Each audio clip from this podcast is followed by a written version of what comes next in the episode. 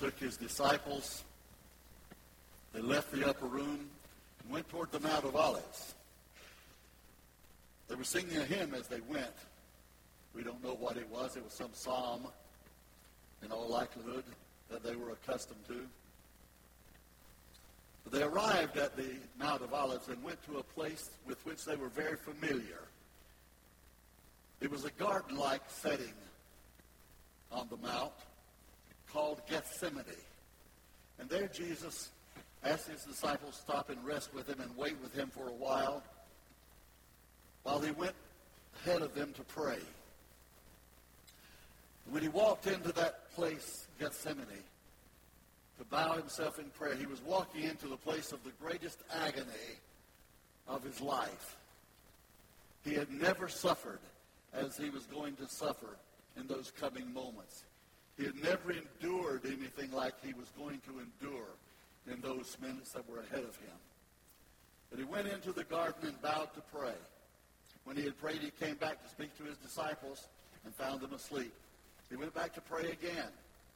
The Bible says he went back three times to pray, every time praying the same words there in that place of Gethsemane.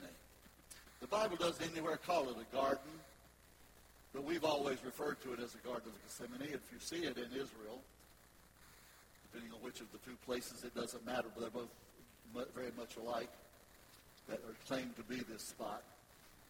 But if you go into the, what is, I believe, the Garden of Gethsemane, in there, it is a garden setting. It looks like a garden. It's set like one. It's planned like one. And you can see how the disciples would have rested, and, and he would have gone on further deeper into the garden to pray alone. So I'll refer to it as the Garden of Gethsemane, even though the Scripture doesn't say that. It's, it's, it seems to me to be a garden-like setting when you see it. But it wasn't a garden experience. It was not a garden occasion. There was nothing there but dwelling on the great impact that sin has had on the world and the great impact that sin had to have some place where God would put it to be judged so that we might have our sins already judged and we could have forgiveness by the grace of God that we've just been singing about and by the shedding of the blood of Jesus that we have just celebrated. So Jesus was the Lamb of God, and he went into that garden to assume that mantle. He knew that this was coming, but he had no idea of the depth it was going to be until he got there. And his suffering began. Gethsemane. It's recorded in Matthew chapter 26, Mark chapter 14, Luke chapter 22. You can go and find the record of what happened in Gethsemane in all of those Gospels and those chapters that I just gave you. This is what it says in Matthew. Then Jesus went with them to a place called Gethsemane, and he said to his disciples, Sit here while I go over there and pray. Then he said to them, My soul is very sorrowful, even to death. Remain here and watch with me. Going a little further, he fell on his face and prayed. And he prayed, My Father, if it be possible, let this cup, let this cup pass from me. Nevertheless, not as I will, but as you will. Father, I pray that your Holy Spirit will anoint the reading and the declaration of your word in a powerful way. I ask that the ministry of the Holy Spirit will be performed in every heart in this place. Deal with us, O God, as though we were in the Garden of Gethsemane. Deal with us, O God, as though we were facing the cross. Because in many respects we are. I ask, Father, that you will enlighten us and cause us to see your truth in your word. Make it brilliant within our hearts today so that we will follow you without missing a step in this walk that we have with you. In Jesus' name, amen. Jesus in Gethsemane, he prayed in agony as he never had before. Jesus was accustomed to praying. There are many times that he went out from his disciples, and the Bible says he went apart into the wilderness. He went into the mountains to pray alone again and again. So it wasn't unusual for him to experience a prayer and to be alone while he was praying as he was in Gethsemane. Hebrews chapter 5, verse 7 says, In the days of his flesh, Jesus offered up prayers and supplications with loud cries and tears. Most of us don't envision Jesus praying that way, but that's what the Bible says. He prayed with loud cries and tears to him who was able to save him from death. Because the Father had all of the power and authority to change the plan and save Jesus from death. But he could not do that and fulfill the plan of salvation that he had laid out from the foundation of the world and ordained in the order of God's eternity. There had to be a sacrificial lamb. That's why all the lambs of the Old Testament were sacrificed. Hundreds of thousands of them over the period of years when that sacrificial practice was carried on. But every one of those lambs that was sacrificed was a picture, a sign, a symbol of the eternal Lamb of God who would one, be, one day be sacrificed for sins, once and for all, for all sins, so that all could be saved. They were symbols of that. And Jesus was the fulfillment of that. He came to understand that, to know that, as the Father and the Holy Spirit revealed it to him and, and caused it to come to him in perfect understanding. So when he went into Gethsemane to pray, he knew what was facing him. He'd already told his disciples numbers of times that he would be apprehended, arrested, cruelly treated, judged, beaten, handled, handled in a base way by men who had no conscience and no soul. And yet his disciples didn't see it, didn't understand it. It was too, it was too great for them to, to, to, to embrace, too great for them, to them to receive. Until finally, in the last moments when it happened, they did see it and did were not ready for it. Jesus is now preparing himself for this sacrifice. As he comes into the garden, he prays to Father God. I know what this cup is. He refers to it as a cup, as something he must drink. And the bitter dregs of that cup he, cup, he already understands.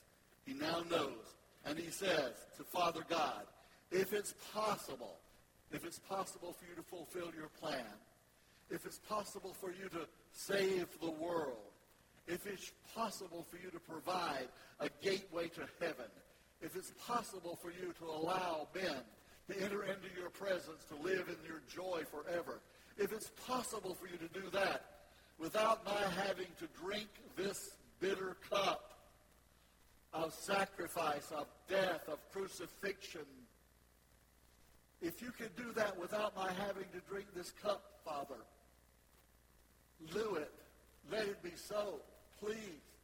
And then he said, Nevertheless, in spite of it all, seeing and feeling and already experiencing the price that was paid, that, that is to be paid, nevertheless, not my will, but your will be done.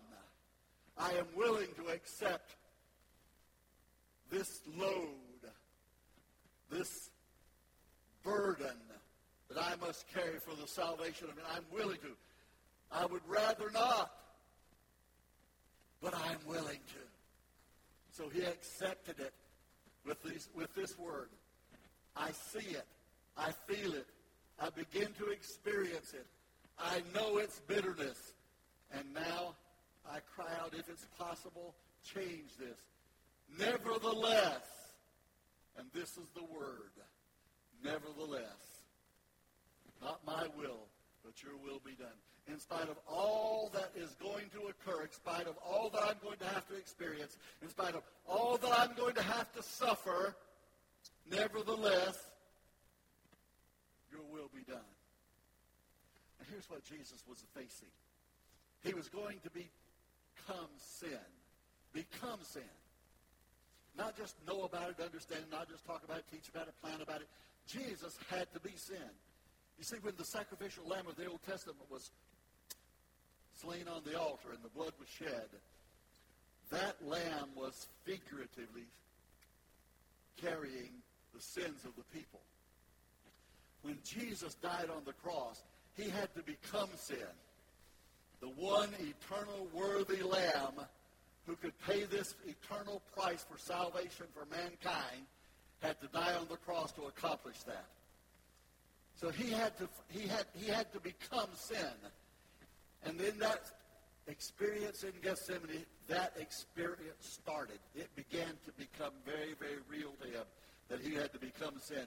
Can you imagine the eternal Son of God who had enjoyed the presence of the Godhead since before the beginning of the world, who had shared the glory of Father God, who had basked in his presence, who had known all the fullness, all the fullness of the Godhead, of the creation, and the wholeness of God, came down to earth to become a man, born of a woman, so that he could be the perfect man and the total God, the only one who could meet the price of salvation on the cross, on the altar of sacrifice for our sins.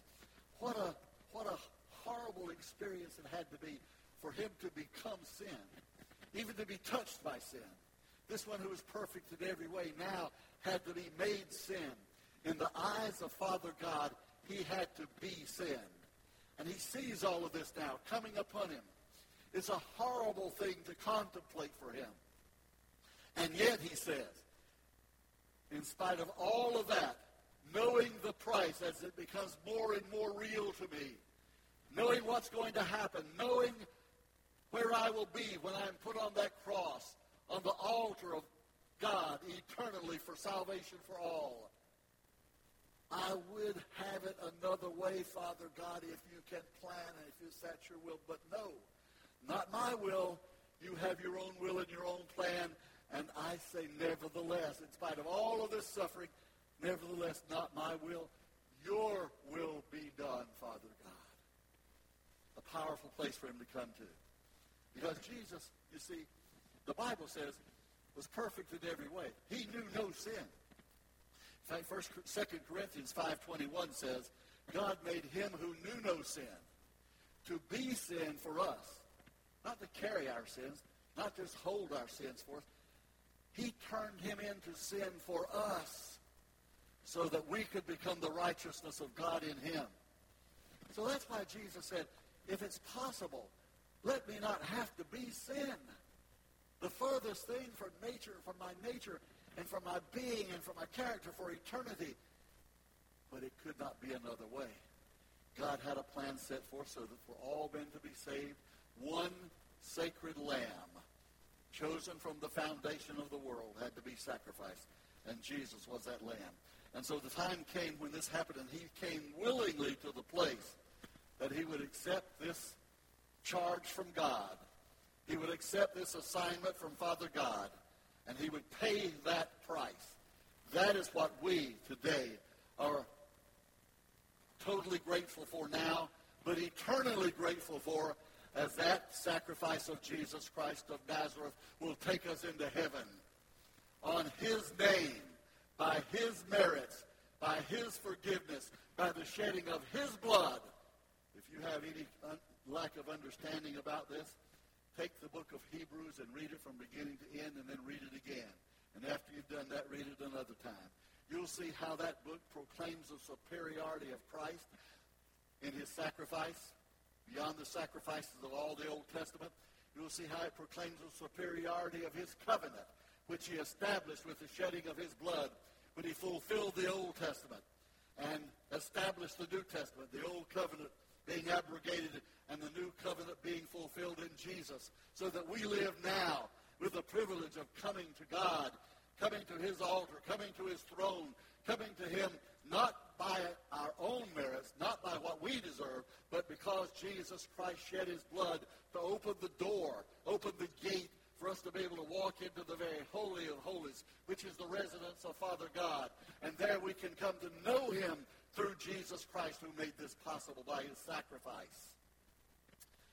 So there we are, knowing what it means to make a great, pay a great price. And, I, and, we want to apply everything to our own lives, and I know we do. And I, I apply these kinds of things to my life. I cannot apply what Jesus experienced in Gethsemane to me. I, I could not fathom that, nor could I ever know the depth of it, nor can you, nor can anyone. But what I do know is this.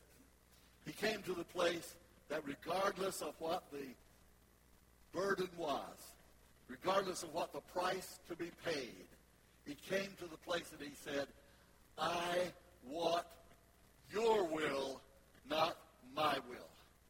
All of this that he saw that he had to endure, he saw it, felt it, experienced it, knew it, and then said, if this cup cannot pass from me, nevertheless, not my will, but your will be done. That's what we need to be able to say in our lives. Whatever we're dealing with, it will never be like Jesus met in Gethsemane. Whatever comes upon us, it will never be the burden that he carried. Whatever we have to experience, it will not come close to the loneliness, the separation, the desertion that Jesus felt when he died on the cross, to the point that he had to cry out, My God, my God, why have you forsaken me? Because the price of sin was being paid, exacted from him in his sacrifice. There was a man in the Bible named Job. The Bible says he was a good man, nearly a perfect man. Satan challenged his value before God. And God allowed him, gave him permission to test and try Job. So Job lost everything. He lost his children, his sons and his daughters. He lost all of his possessions, his animals. He lost his lands. He lost everything. He was down to nothing. And then Satan came to God and spoke to him again and said he still would he would deny you if he if you touched his body. So God gave him permission to attack him but not to kill him. So Satan brought boils and infestations on the body of Job. To the point that Job's wife came to him and said, why don't you just get out of this? Why don't you just quit this? Instead of maintaining that God is good and God loves you, why don't you just curse God and die? Job said he would never do that, and he never did. Through all the book of Job, through his tests, his trials, he came to this point finally. One day, when his three friends, they were called his comforters, his friends, course, they challenged him and said he was wrong, he was sinning, and all, all this, all, all this, all this happened to him. Job said, "It doesn't matter what happens to me. The Lord is given, the Lord is taken away. Blessed be the name of the Lord. It doesn't matter. I will trust God at all costs." And finally, one day he said, when they would challenge him on every turn, that God has deserted you, God has let you, turned you loose, God is not going to do anything for you. Job said, that all may be true, but Though he slay me, nevertheless, I will trust him. It doesn't matter what happens to me. I will not blame God for the tragedies that have come upon my life. I will not blame God for the loss. I will not blame God for the suffering. I will not blame God for my degradation. Instead, even if I knew he were going to kill me, I would still trust him. That's the nevertheless you and I want to come to. That's the nevertheless we want to experience. That's the nevertheless we want to sit, sit up in the morning and say before we get out of our bed. That's the nevertheless we want to say before we go to sleep at night. Nevertheless, nevertheless what this day holds. Nevertheless, what this day has already happened. Nevertheless, no matter what, I will trust God because he's trustworthy. I know there are times, your time, you, you have had times in your life just like I have in mine. There have been times I've wondered, God, where are you? I believe you're here, but I, I, I don't feel you. I believe it, but I don't know it. I'm not experiencing it. Where are you? And those are terrible times, my friends. I'm talking about serious times. I'm talking about deep, dark times. Those are terrible times. When you have to live in, in your life, you're looking at circumstances and situations, and you say, God, where are you? Maybe you're facing the throes of death. And you say, God, where are you? Maybe you're dealing with something that's a, tragedy in your life that you never thought was going to happen. You've been betrayed by the person in life closest to you, betrayed by a family member, betrayed by a loved one. And you say, God, have you deserted me? Why? Why? Why? Where are you, Lord? That's the time you have to say, in all of this, nevertheless, I know what God has said, and I know what God is doing, and I know what God is going to do.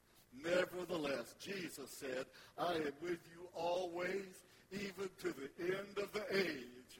There's never a time I'm not with you, never a circumstances I'm not in with you, never a situation I'm not involved in with to separate you from me if you trust me. My promise is I am with you always, even to the very end of this age. Forever I am with you. God said, Hebrews 13, 5, God said, I will never leave you nor forsake you. Even if you try to get away from me, I still won't leave you and I won't forsake you. I love the way the Amplified Version puts that. Let me read it to you. The Amplified Version says, He has said, I will never, under any circumstances, desert you, nor give you up, nor leave you without support. Nor will I in any degree leave you helpless.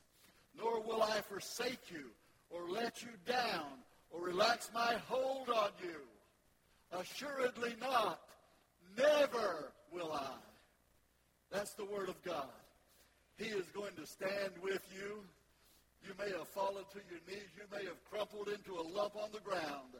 But that doesn't mean God has turned you loose. He's going to reach down to you. He's there with you, right beside you, dwelling with you. Reach down, take hold of you, and lift you up and hold on to you because he said he would never let you go. That's what he declared. That's what he promised. And that's what he's going to do. He'll never turn you loose. He'll never let you go. I'll put this in parenthetically. Some of you may wish he'd let you go. A few of you wished at times that he'd just turn you loose and leave you alone then you could just go out and forget about it. He won't do it. Don't even think it. He won't do it. When you're trying to pull away from him, he's holding on to you. You thought so many times you were holding on to him. The truth is, all that time he was holding on to you. Because he says he'll always be with you, and he says he will never let you go. Oh, God. Praise your name. Uh, I want to read this little poem. I was debating whether I would read it to you or not, but I want to, you've all read it, you've heard it, you've known it, you've seen it. It's all over the internet. It's all over everywhere you go. You buy in the stores and buy a little piece of it, but, but sometimes we just glance at it because you read it before and don't read it again. This is the foot. This is the poem called "Footprints in the Sand," and this is what it says. One night I dreamed a dream. As I was walking across the beach, along the beach with my Lord, across the dark sky flashed some scenes from my life. For each scene, I noticed two sets of footprints in the sand, one belonging to me and one to my Lord. After the last scene of my life flashed before me, I looked back at the footprints in the sand. I noticed that at many times along the path of life, especially at the very lowest and saddest times, there was only one set of footprints. This troubled me. So I asked the Lord about it. Lord, you said once I decided to follow you, you'd walk with me all the way. But I noticed that during the saddest and most troublesome times of my life, there was only one set of footprints. I don't understand why. When I needed you the most, you would leave me. He whispered, My precious child, I love you, and I will never leave you. Never, ever, during your trials and testings. When you saw only one set of footprints, it was then that I carried you one set of footprints was mine. I was carrying you. And that's the promise of God. He will never leave us. He will never forsake us. And he will always give us his very best and his purpose and plan for us. Hallelujah. Hallelujah. And so, and so now you're wondering, well, if that's true, why hasn't God kept the promises he's made to me? I feel like God has told me things that he hasn't done yet. It's been a long time. I've waited and I've waited. Sometimes I've waited, I admit, with some doubt. But much of the time I've waited in prayer. I've cried out to God. I remember when you spoke. I remember when I heard your voice clear, perfectly, understandable. I remember when you told me. Well, you know he told you. I remember it, Lord, but it hasn't happened yet. Why, Lord? Why? When, Lord? When? And I cannot answer the why. I cannot answer the when. But I can give you this answer. No word spoken by God will ever fail. And even though you may be going through a time right now when you're wondering about it, and you're reaching out, trying to clutch the reality of his promise, trying to believe that it's going to be fulfilled, what you need to say is, even though I haven't seen it yet, even though time has passed, even though things have happened that might make me think it's not going to come to pass, even though I've wondered about it, even though I admit I've wavered, nevertheless, nevertheless, God keeps his word. God never fails. Every word he's ever spoken to you or to me or to this world will be fulfilled. God will not break his word. Psalm 89, verse 34 says, My covenant, in the words of God speaking to his people, my covenant I will not break, nor alter, not even change in the slightest bit. One word that has come out of my mouth. The New Living Translation says, I will not take back one word I've ever said. And that's what it is. He will not take back anything that he said. Whatever he's promised, he will stand by it and he will do it because God's word is dependable. God's word is verifiable. God's word will never change. And all that he has said, he will do. Do you believe that? Nevertheless, in spite of it all, in spite of everything, in spite of everything that's happened and everything that's going to happen still. Nevertheless, I will stand on what God's word says, and God's word says he will never fail me. He will never break a promise. He will never take back one single word that he has spoken to me. So you can depend on his salvation. You can depend on heaven. You can depend on the rapture of Jesus taking back his bride. You can depend on the fulfillment of the Word of God in eternity because God won't change one single word that He's ever said. You've got a reliable source. You've got a foundation to stand on. Nevertheless, look at all the world says that nevertheless, God is faithful. And God is true. Bow your heads with me in prayer, please. Father, I come to you and say to you, Lord, that with all of my heart, I hope I've delivered your word to your people. I feel this so sincerely and so strongly within myself that I don't know that I've been able to clearly communicate it to everybody here. But I pray that any lack that I have had, Lord, you will make up for in the enlightenment that your Holy Spirit brings. You'll shine light on every heart for every person at his own particular need right now to let them know that you are an all-sufficient God you're just a too much God, more than we could ever, ever, ever, ever receive are you offering us. And I pray that you'll make that real in every one of our hearts here this morning. Keep your heads bowed with me for a moment, please. I, I,